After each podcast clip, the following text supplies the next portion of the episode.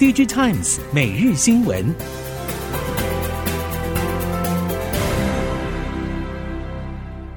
听众朋友们好，欢迎收听 DigiTimes 每日新闻，我是翁方月，现在为您提供今天的科技产业新闻重点。首先带您关心。美国政府再次出招钳制中国。本周，NVIDIA 和超维接连发布公告，指出两家公司用于 AI 运算加速的相关产品被禁止对中国地区客户出售。一旦资料中心建制进度受到影响，势必也会冲击到周边 IC 需求，包括远端控制晶片、传输界面晶片、电源管理晶片、通讯晶片，甚至是散热所需要的风扇马达驱动 IC 等。台湾以及中国有不少 IC 设计业者都有涉猎。因此，相关业者也都密切关注后续发展。如果真的影响到资料中心建制，业绩就不可能完全不受影响。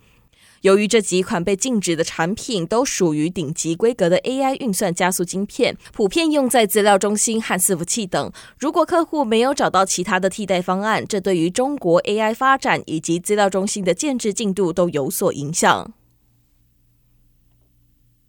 基础功率元件晶氧半长效电晶体 MOSFET 第三季起市况急转直下，中低压 MOSFET 量能明显缩水，特别是笔电、PC、三 C 消费电子领域出现明显高库存压力。功率元件封测业者坦言，八月中下旬后，部分厂商稼动率从先前预估的八成，一口气滑落到六成多。部分封测代工业者原本双位数百分比成长目标，也已经大打折扣。今年全年将力拼维持业绩个位数百分比正成长。业者透露，目前高压车用、工控 MOSFET 以及细基绝缘夹双极电晶体需求还算稳健，订单能够续航的主要就是国际 IDM 大厂委外订单。封测业者坦言，产品分布也出现明显变化，PC、笔电、三 C、手机相关领域需求反转，量能明显短少，承接工控车用品订单比重明显上升。虽然 DRAM 进入全面走跌，但 DDR5 供应料件缓解以及制程供应渐趋稳定。从今年年初就一路快速下滑，随着超微 Ryzen 七千系列登场，据传消费性通路市场 DDR5 产品已经呈现价格倒挂，近期成为记忆体大厂出清库存的重点。在市场货源剧增和大厂倒货压力来袭之下，入门级 DDR5 下半年价格恐怕将加剧扩大。在全球性通膨以及中国疫情封控冲击之下，今年上半消费性市场买气疲弱，而今年下半 PC 需求持续下修，终端需求衰退，总体经济动荡以及消费信心保守，市场普遍存在保留现金的心态，对于市场销售不敢保持乐观。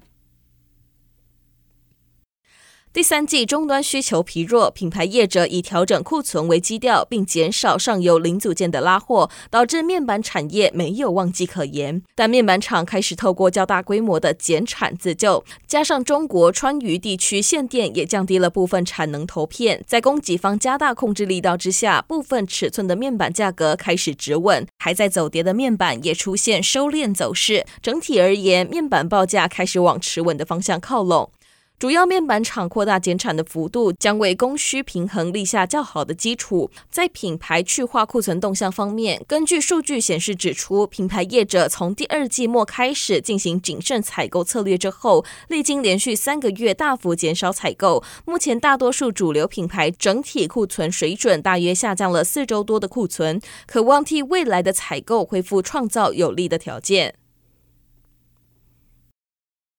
据传，Google 将在明年推出新一代智慧型手机 Pixel 八，其搭载的 Tensor 三 AP 正与三星电子进行产品设计开发，并且决定采用三星三纳米制程。不过，三星方面只有表示无法透露关于客户的任何讯息。在去年 Google 推出 Pixel 六之后，等于连续三年选择三星。南韩业界认为，三星三奈米制程竞争力有望得到强化。不过，也有业界分析师认为，Google 持续和三星合作，并不是三星三奈米有所改善，而是基于成本考量。预计 Google 自制晶片 Tensor 短期内还是局限在智慧型手机，不过 Google 也计划透过自制晶片战略，将自制晶片逐步扩及到平板装置、笔电以及伺服器等，提升核心服务与产品效能。下一则新闻带您关注亚洲市场。日前，彭博以及经济时报分别引述消息人士说法表示，印度有意限制中国品牌在大约一百五十美元以下的市场空间。经济时报也引述消息人士说法指出，印度正在收集相关建议，包括强制合资在内，重振印度手机本土品牌，打造更公平的竞争环境。多数分析都认为，即使印度想要限制中国手机的空间，实行起来也未必容易。一来，印度业者难以轻易填补中国业者留下的空白，消费者将被迫屈就于以更高的价格购买规格更差的地备。此外，限制中国手机品牌也可能冲击印度制造业以及就业市场。根据日经评论网报道，新加坡名为“海外网络和专业签证”的新工签计划将在明年一月开始开放申请。允许月薪三万新元的外国劳工在新加坡工作五年，可以同时在多家企业任职、经营公司或开展业务。事实上，新加坡近年来一直在收紧外国移工政策的相关门槛，并致力于促进当地人民的就业率，试图在争取全球精英和保护本国就业机会之间取得微妙平衡。新加坡政府希望透过海外网络和专业签证计划，吸引到更多科技和科学等具有前瞻性领域的人才，创造出更多就业机会。此外，在艺术、体育和学术等领域取得卓越成就的个人，也可以申请海外网络和专业签证，而且没有薪酬门槛。接下来带您了解，在智慧应用领域，台湾电动机车产业已经发展超过二十年。随着全球减碳意识兴起，多年耕耘终于迎来高光时刻。虽然曾经因为大环境或是政策影响，但已经在缓步回到成长正轨。工研院分析师曾玉倩指出，未来台湾电动机车发展有三大趋势与三大商业模式值得关注。三大趋势包含电动化、联网化、共享与服务化，而三大商业模式则是指可永续性、高经济性、高通用性三大商业模式。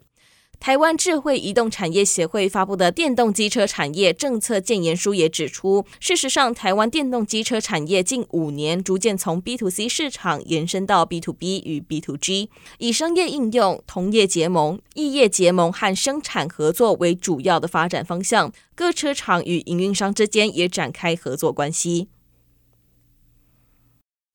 移动服务龙头台湾大车队近年积极朝数位科技、大数据运用和 AI 预测热点转型。日前携手 AI 洞见科技进行策略合作，导入边缘 AI 技术，运用全台将近二点二万辆台湾大车队的计程车，建立道路影像以及数据搜集平台。台湾大车队表示，这项举动将大幅降低新创 AI 公司搜集相关数据的门槛与成本，并提升数据搜集与应用成效，达成双赢。其创立平台除了可以共享合作开发的 AI 成果，提升自身车队的安全管理以及智慧派遣竞争力之外，更可以强化大数据应用能力，盼望能携手新创 AI 公司，共同奠基自驾车发展、智慧城市及智慧旅运所需要的数据资讯与基础架构。构及衍生数据商机。